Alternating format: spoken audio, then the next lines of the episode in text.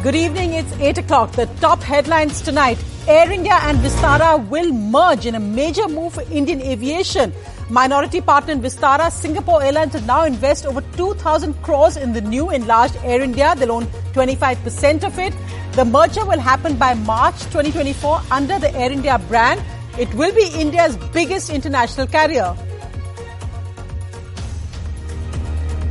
Round one of Gujarat campaigning ends. A huge row over the Congress President Kharge's Ravan comparison for the Prime Minister. He asked the Prime Minister campaigns in every election, does he have a hundred heads like Ravan? But from Aukat to Ravan, quest- questions against the Prime Minister, is it a Congress self-goal?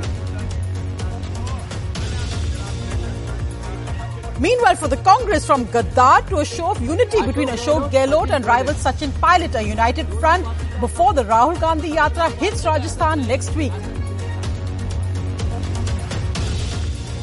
Kashmir files vulgar. The jury head of the International Film uh, Federation uh, in Goa gets hit by his own country. Israel apologizes to India. The ambassador says he should be ashamed.